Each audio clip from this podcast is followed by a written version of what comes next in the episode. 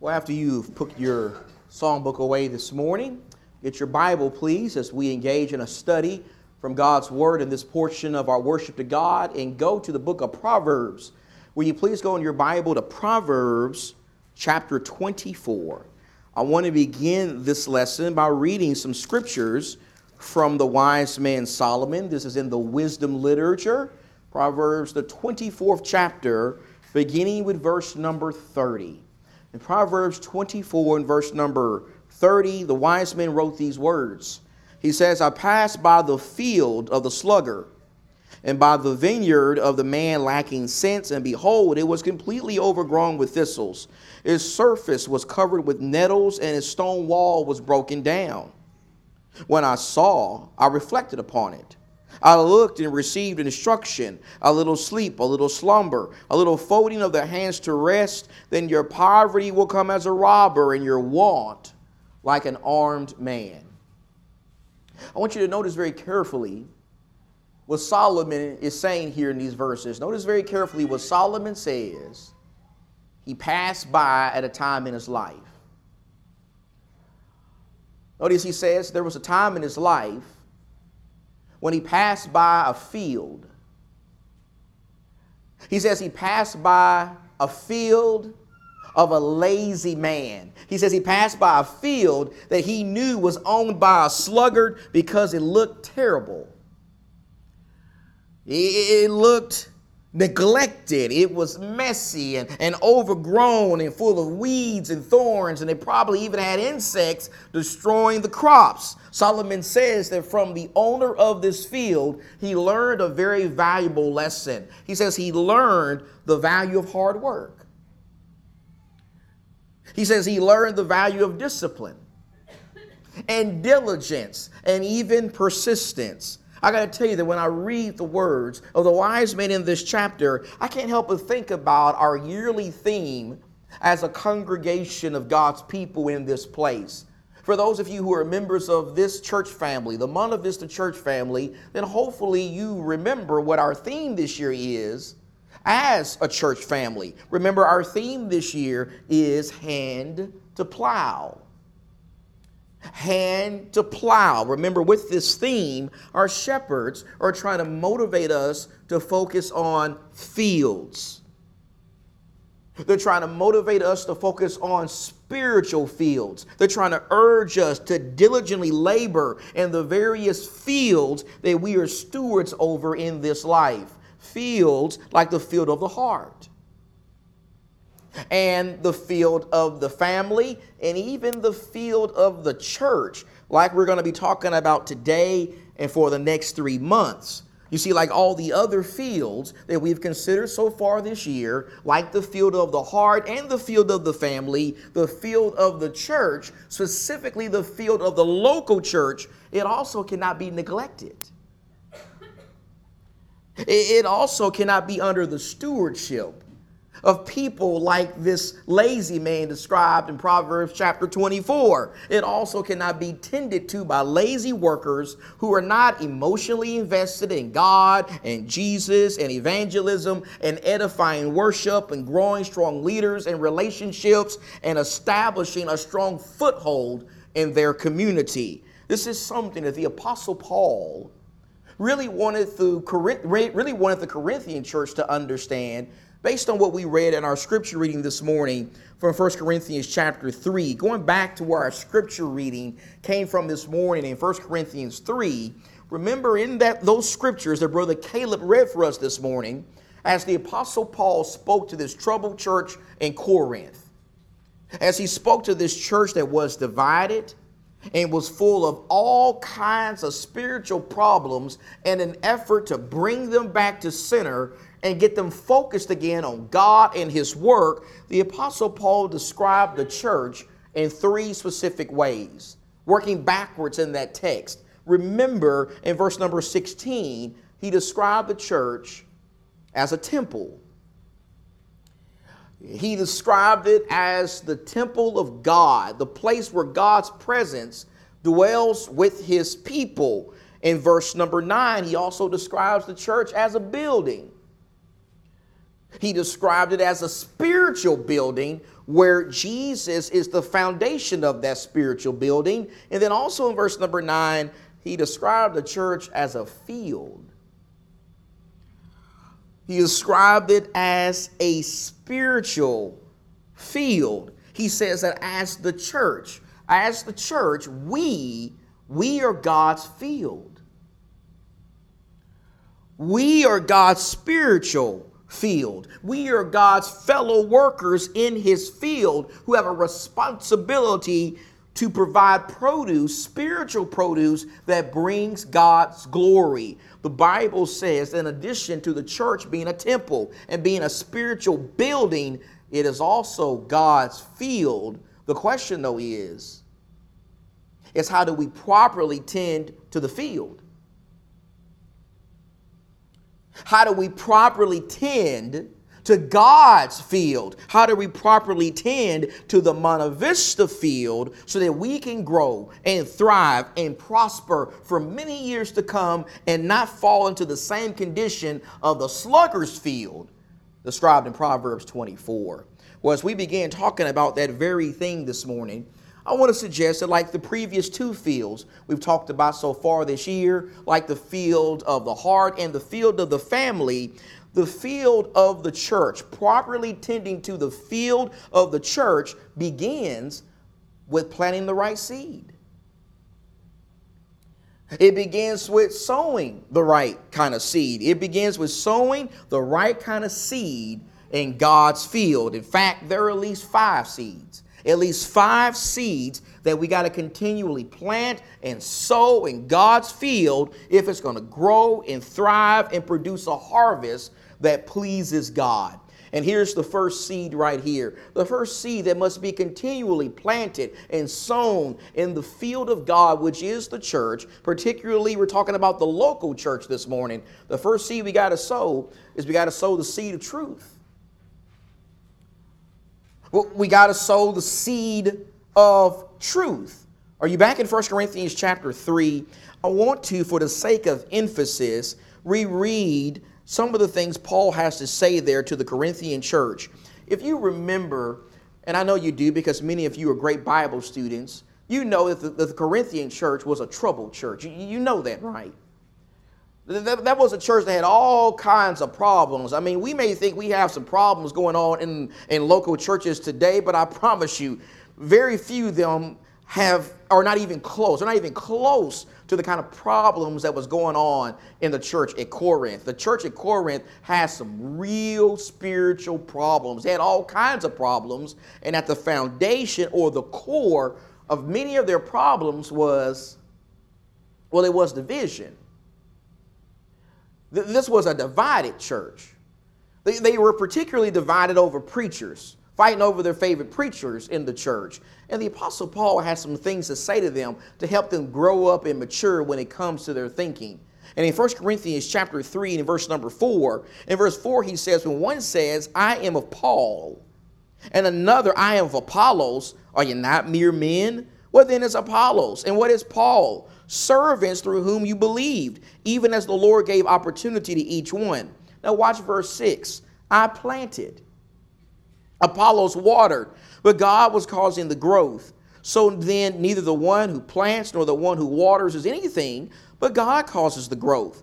Now, he who plants and he who waters are one, but each one will receive his own reward according to his own labor. For we are God's fellow workers. You, as the church, you are God's field, God's building.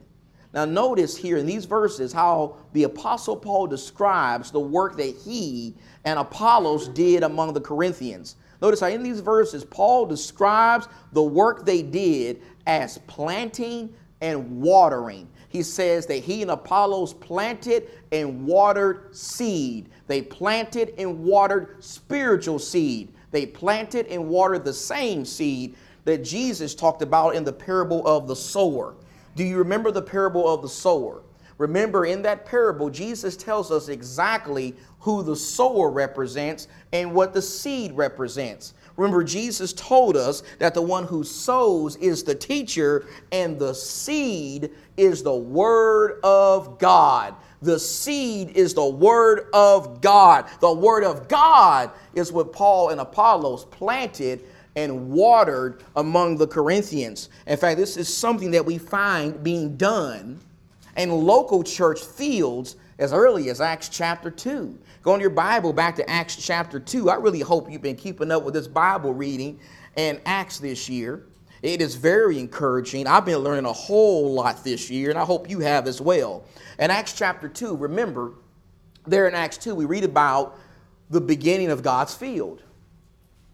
We read about the beginning of the church, the establishment of the church. We read about in verse 41 how the church began with 3,000 people believing in Jesus and repenting of sin and being baptized for the forgiveness of sins. And then in verse number 42, we see what the early church, particularly the Jerusalem church, did.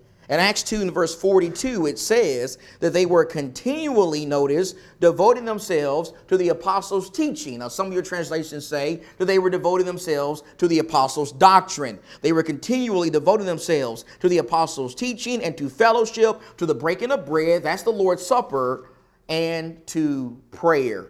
Notice how when it came to the early church, the first Christians in Jerusalem, the scripture says that they continually devoted themselves to teaching. They continually devoted themselves to doctrine. They continually devoted themselves to inspired revelation that was being given by the Holy Spirit to the apostles. That's another way of saying that these early Christians were devoted to Scripture. They were devoted to the Word of God, the truth, the seed which comes from God. Go to Acts chapter 4 and verse 4. We see the same thing.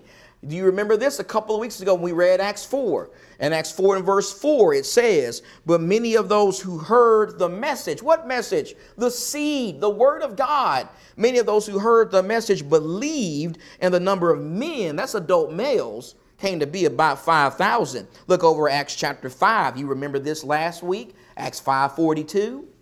Acts chapter 5 and verse 42 says, And every day in the temple and from house to house, this is, this is in the worship assembly and outside of the worship assembly. Every day in the temple and from house to house, they kept right on teaching and preaching Jesus as the Christ. Look at Acts chapter 6. You're going to read this this week. After this issue with the widows being neglected is solved in the church, so that the apostles could continue preaching and praying.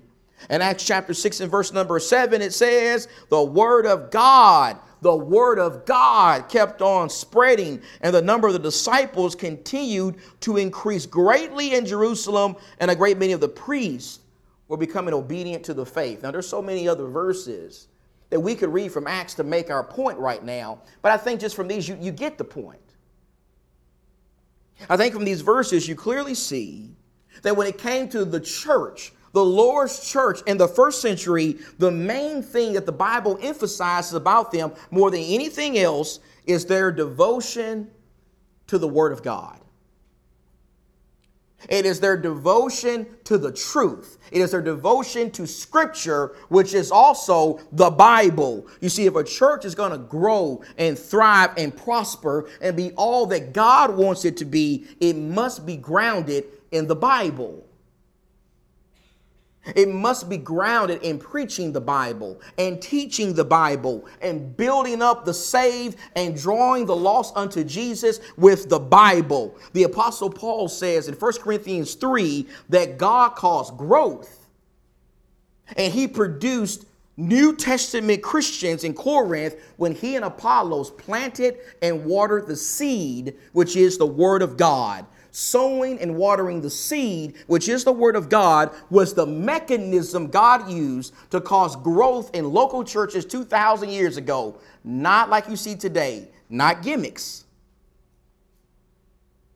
not pizza, not coffee, not donuts, not sports, not yoga, not theater performances and singles events and other forms of recreational activities. While a lot of churches across the valley and across the state and across the United States of America use those kinds of gimmicks to draw people into themselves and fill their pews, notice how in the Bible we find people being drawn unto God through His Word.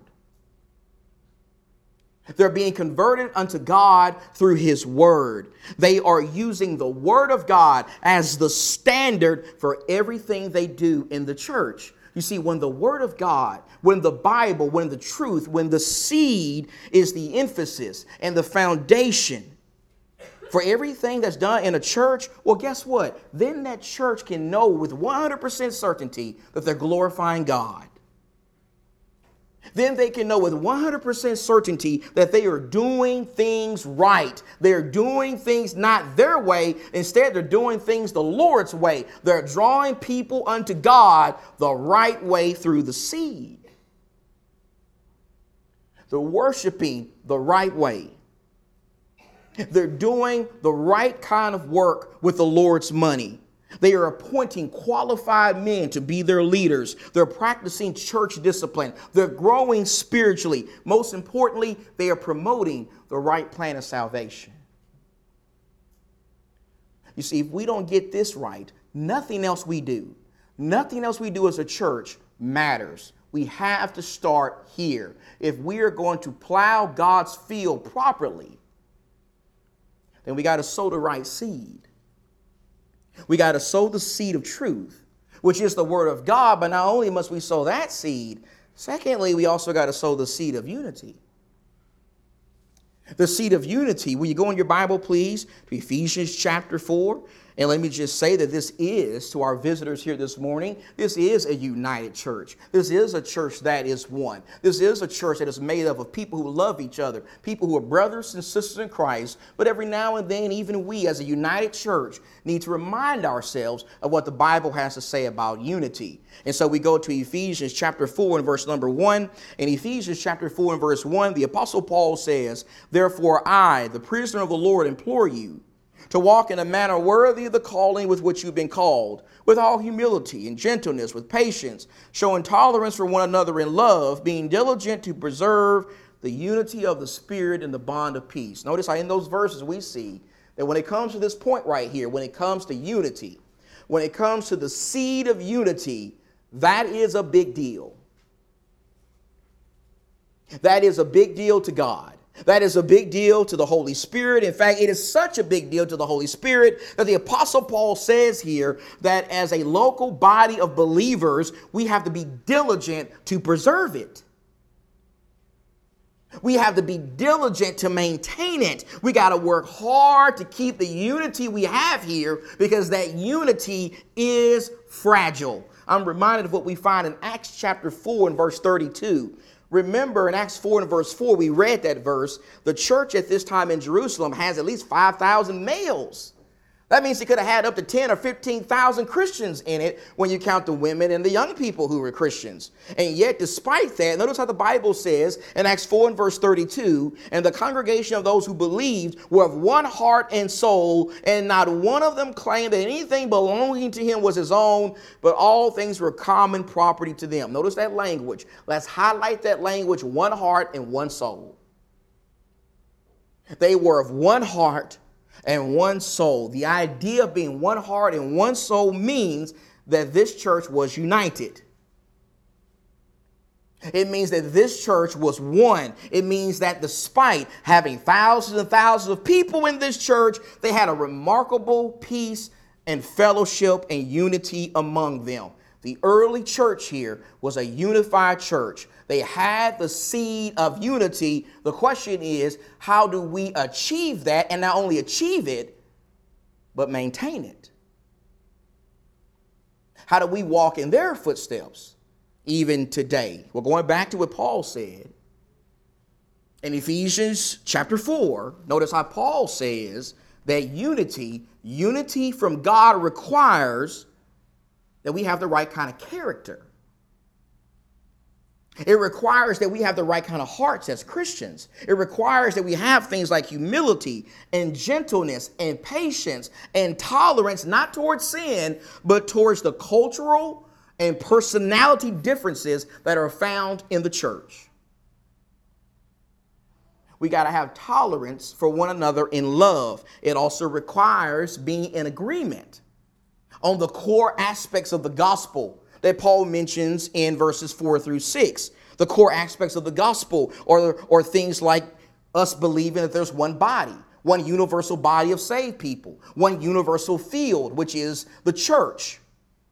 And there's one Spirit, one Holy Spirit, and there's one hope, and there's one Lord Jesus Christ, and one source of our faith, which is the gospel, and one baptism that God authorizes today, which is water baptism for remission of sins. And there's one God and Father who is over all and through all and in all. Let me tell you something, my friends. We may not all agree on everything as God's field on this place. We may not all agree on trivial things like politics or sports or food or hobbies or music. We may not agree all on those kinds of things, but we have to agree on these things right here. We have to agree on the core aspects of the gospel. We have to agree on the seven ones that are found in Ephesians chapter 4. When a church is in agreement and in harmony on the seven ones of Ephesians chapter 4, when they are in agreement and harmony on the core aspects of the gospel, guess what? They are then going to be getting their unity from the right place. They're then going to have unity from the Spirit. They're going to be able to make a powerful testimony to the world about God. They're going to be able to show the world that God is so powerful and Jesus is so powerful and the gospel is so powerful that it can unite people and make them a family despite their racial, cultural background, economic, and political differences. The gospel can unite people like us when we allow it to do what God says it can do. It can also it can also keep us together. It can also make it so that we continue always working together.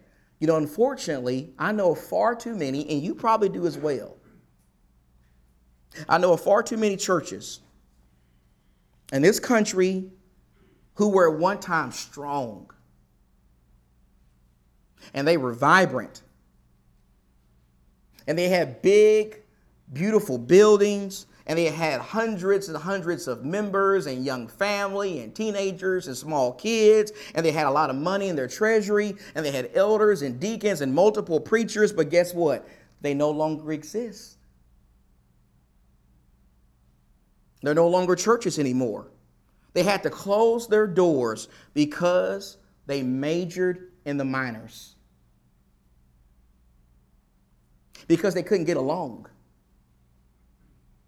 Because they allowed the devil, the evil one, to use petty fusses and petty issues to divide and conquer them. They allowed differences over things like the color of carpets and church building designs and website designs and parking lot designs to distract them from the main thing they should have been doing, which is spreading the gospel of Jesus Christ and winning souls for the glory of God. So many churches fell right into the devil's trap. And it's interesting to me how when we go back to what Paul said to the Corinthian church, for those of you who are familiar with 1 Corinthians, despite all the problems they had, and they had a lot of problems, despite their fussing and their fighting and their division. For those of you familiar with 1 Corinthians, you know that Paul never one time told them that the solution to their problem was to split up. He never told them to split up. He never told them to break up. He never told them to divide up into three or four little small churches sprinkled throughout the city of Corinth. Instead, what Paul told them in 1 Corinthians is they needed to grow up, they needed to mature. They needed to put God first, stick it out, stay together, plant the seed of unity. Understand that you're stronger together than you are divided.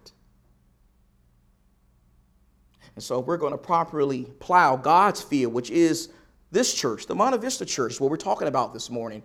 We got to keep planting the see the truth. And we got to keep planting the seed of unity. And then, thirdly, let me go this direction. We got to also plant the seed of courage. Got to have some courage. When you go in your Bible, please, to Revelation, Revelation chapter 2, I want you to notice what Jesus said to the church in Smyrna. In Revelation chapter 2, and we look at what Jesus said, beginning with verse number 8. In verse number 8, Jesus said to the church at Smyrna, verse 8, and to the angel of the church in Smyrna, write, the first and the last, who was dead and who has come to life, says this I know your tribulation I know what you're going through. I know about your persecution and, and your poverty, but you're but you're rich. They were poor physically, but rich spiritually. And the blasphemy by those who say they are Jews and are not, but are a synagogue of Satan. Look at verse 10. Do not fear, notice. Do not fear what you're about to suffer. Behold, the devil is about to cast some of you into prison so that you will be tested. And you're going to have tribulation for 10 days or a complete amount of time. Be faithful until death. Be faithful, even if it means you got to give your life for the cause of the gospel, and I will give you the crown of life. I want you to notice the first three words of verse 10. The first three words are do not fear. Do not fear, Jesus told this church going through Roman persecution. That idea there of do not fear shows us that Jesus is trying to urge his people at this time to have courage. He's trying to urge them to stand up and be strong and be courageous as they live in a time where many people were hostile to their faith. This is actually something that we find God commanding his people to do all throughout the Bible, right? I mean, how many times do we see God telling his people to not be afraid and to have courage? He tells Moses this. We're studying about Moses. Well, God tells Moses this. And he tells Joshua this. And he told the children of Israel this, and he told the prophets this, and he told Peter this. And as we keep reading the book of Acts, we're going to see him tell the apostle Paul this. This commandment to not fear and have courage may be among the top two or three commandments that are repeated the most in the Bible. God tells his people to do this over and over and over and over again. And the question is, why does God have to say this so much? Why does God have to repeat this commandment over and over and over again? Well, I submit that the reason why God has to do this over and over and over again is because he knows he knows people. He knows his people. Jesus knows his people better than anyone else. Would you agree with that? He knows that even as his people, you know what happens to us sometimes? We easily get afraid. We easily get, we, we, we get a little paranoid and, and we start fearing what's going on in our society. He knows that so often, even as God's people, we're a little resistant towards suffering and experiencing persecution. You see, so often, instead of embracing suffering and being persecuted for the cause of the gospel, so often we're tempted to want to take that easy path. We want to kind of ride the fence.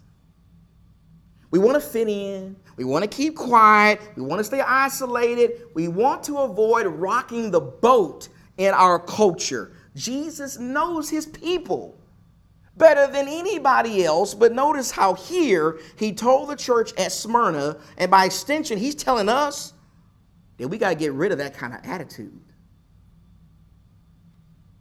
We got to get rid of that mindset. We got to rid ourselves of fear and we got to trust Him. We got to be courageous. We got to be relentless and uncompromising when it comes to our beliefs as our culture gets deeper and deeper into the pits of depravity.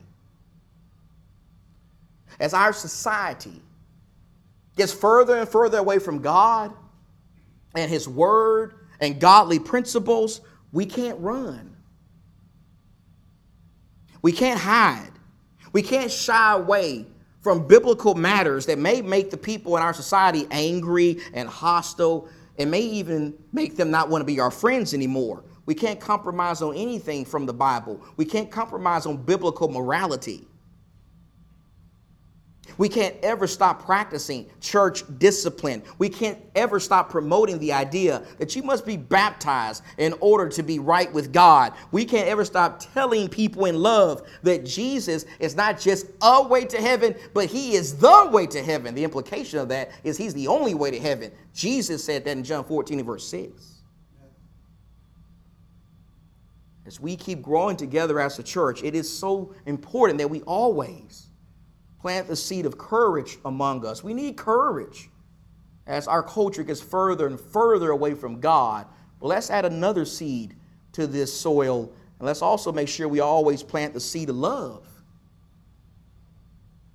We got to have that love that exists among us now. It must always exist among us as God's people. We got to love God, number one. We got to love God with all our heart and all our soul and all our might. And we also got to love each other.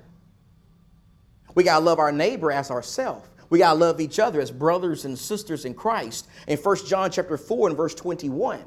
Do you remember how John emphasized this when he said, This commandment we have from him that he who loves God, he who loves God should love his brother also. If we love God, if we truly love God, then we will also make sure we love each other. Jesus makes a similar point in John 13.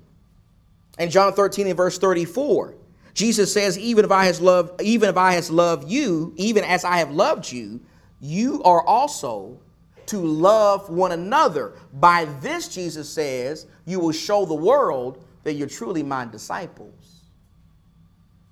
And then go, go back to 1 Corinthians, because this is interesting. When you go back to 1 Corinthians 13, I, I know you're familiar with these verses. There was a time when we had a whole Bible class on, on this chapter and on these verses, but I just want to reread them if you don't mind. In 1 Corinthians 13, in verse number 4, the Apostle Paul says, Love is patient. Love is patient. Love is kind and is not jealous. Love does not brag and is not arrogant, does not act unbecomingly, does not seek its own, it is not provoked, does not take into account a wrong suffered does not rejoice in unrighteousness, but rejoices with the truth. It bears all things, believes all things, hopes all things, endures all things. Love never fails. Now, here's my question. My question is why in the world does Paul have to even put that there? Well, why does Paul have to tell Christians, brethren, exactly what love demands? Why does Paul have to break this down in such a simplistic way to the Corinthians? Well, the reason is obvious. The reason why he's doing this is because they were not doing it. They were not doing the things that love demands. In fact, I believe that we can safely conclude that their lack of godly love for one another was at the root of many of their problems. It was at the core of many of the issues that was going on at this church. It was at the root of their division and their lack of consideration and their pride and their jealousy and their competition over various spiritual gifts and even their apathy towards a brother that they knew was in immorality with his father's wife, according to what Paul said in 1 Corinthians 5. You see, when the seed of love is not firmly planted in a church, well, then that church is going to start looking like this. And that church is going to have some serious problems, like the church in Corinth. Then that church is going to give the devil an avenue to go to work. It's going to give the devil an avenue to divide and conquer and cause brethren to be suspicious of one another and angry with one another and bitter with each other when they don't get their way on a matter of judgment. It's also going to cause brethren to turn a blind eye towards members of their spiritual family that they see in sin. And it's going to cause brethren to run from each other and hide from each other and avoid shaking each other's hands and hugging each other and building strong relationships outside of this church building, like we find the Christians doing in the book of Acts.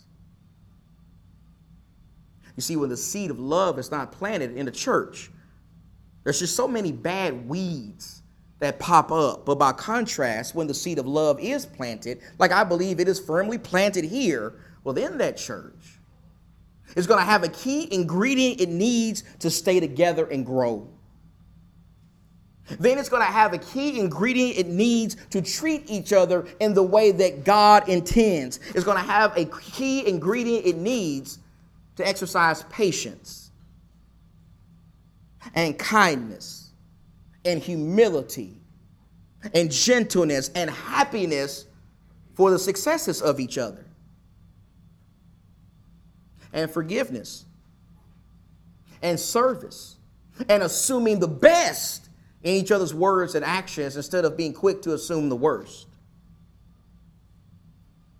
Love will generate all those kinds of things, and it also is going to give a church what it needs to deal with the ugly weed of sin. You see, if the seed of love is planted in a church, whenever brethren notice a fellow Christian practicing sin, walking down a path of sin, if they really love them, well, then they're going to hold them accountable. They're going to help them. They're going to throw them a spiritual lifeline. They're going to be motivated to do what Paul says in Galatians 6 and verse 1, where Paul says that if we notice our brother or sister overtaken in a trespass, we who are spiritual ought to restore them in a spirit of gentleness. Real love won't turn a blind eye when we see a brother or sister in sin. Real, genuine love from God's word is a solution to so many problems, so many weeds that pop up in a local church, and we got to make sure we always plant that seed in this place. We got to plant truth, and we got to plant unity, and courage, and love. But can I also close with this? Can I close by saying we got to make sure we plant the seed of zeal? The seed of zeal. In Titus chapter 2, in Titus chapter 2 and verse number 14, I want you to notice what the Apostle Paul says there about Christians there. In Titus chapter 2 and verse number 14, the Apostle Paul wrote these words. He says, Who gave himself for us to redeem us from every lawless deed and to purify himself a people for his own possession, zealous for good works. You know, there's a probably at least 150 people here today, and I don't care who you are. I don't care who you are this morning. Everybody here is passionate about something. Everybody here is passionate about something. Now, for some people, they're very passionate about politics. They're passionate about being a Republican. They're passionate about being a Democrat. Some are passionate about grandkids, right? Some are passionate about guns or camping or cars, iPhones, iPads, food, sports. I, for one, can get very passionate about sports. My son is at an age where he's very passionate about sports, very passionate about basketball. He's actually right now playing organized basketball almost every single day. And I told him there's something wrong with that. There's something wrong with a young boy being passionate about playing his favorite sport, but I also told him that if you can be passionate and zealous about playing a sport that has no eternal value and is really no big deal in the big scheme of life, how much more should you be passionate and zealous about something that is a big deal and does have eternal value in the big scheme of life? How much more so should you be passionate about Jesus?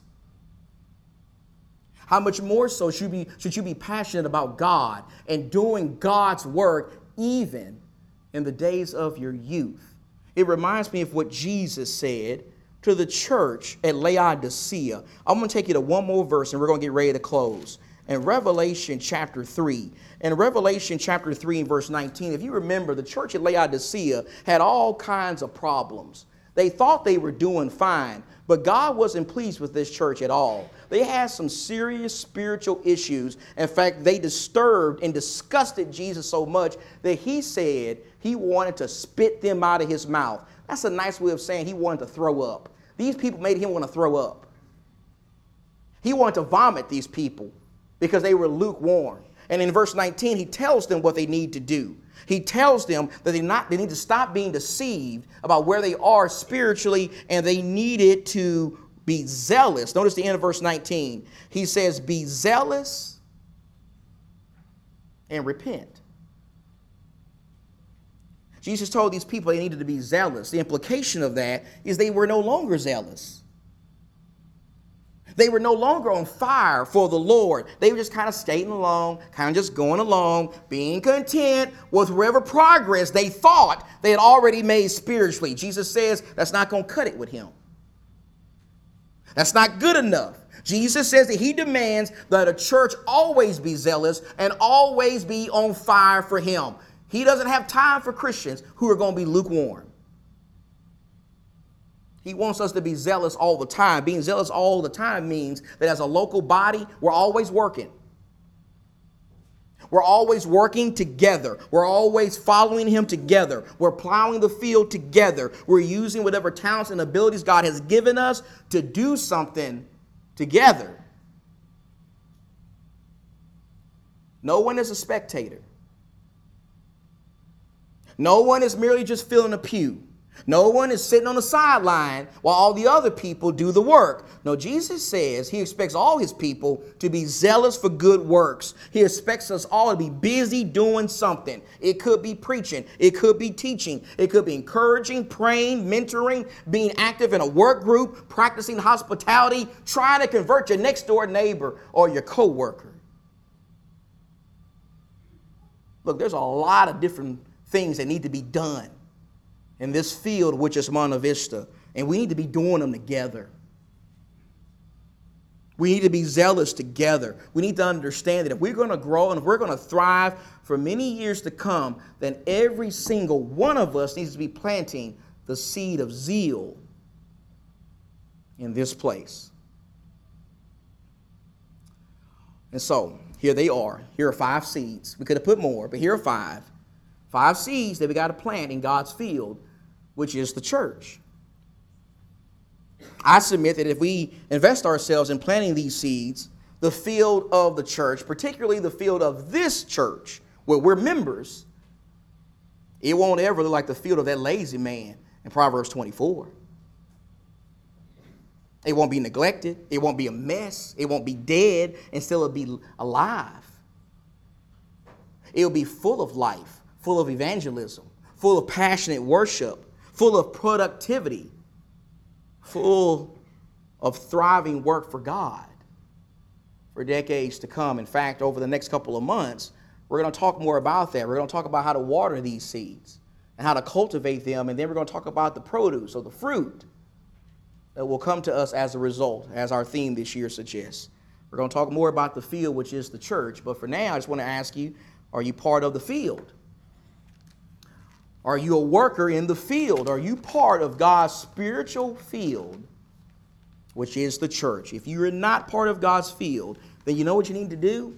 You need to get up this morning and do the same thing that people 2,000 years ago did to get part of God's field. You need to believe in Jesus and repent of your sins and be baptized for the forgiveness of your sins and then get busy doing work for God with us as fellow workers together in this place.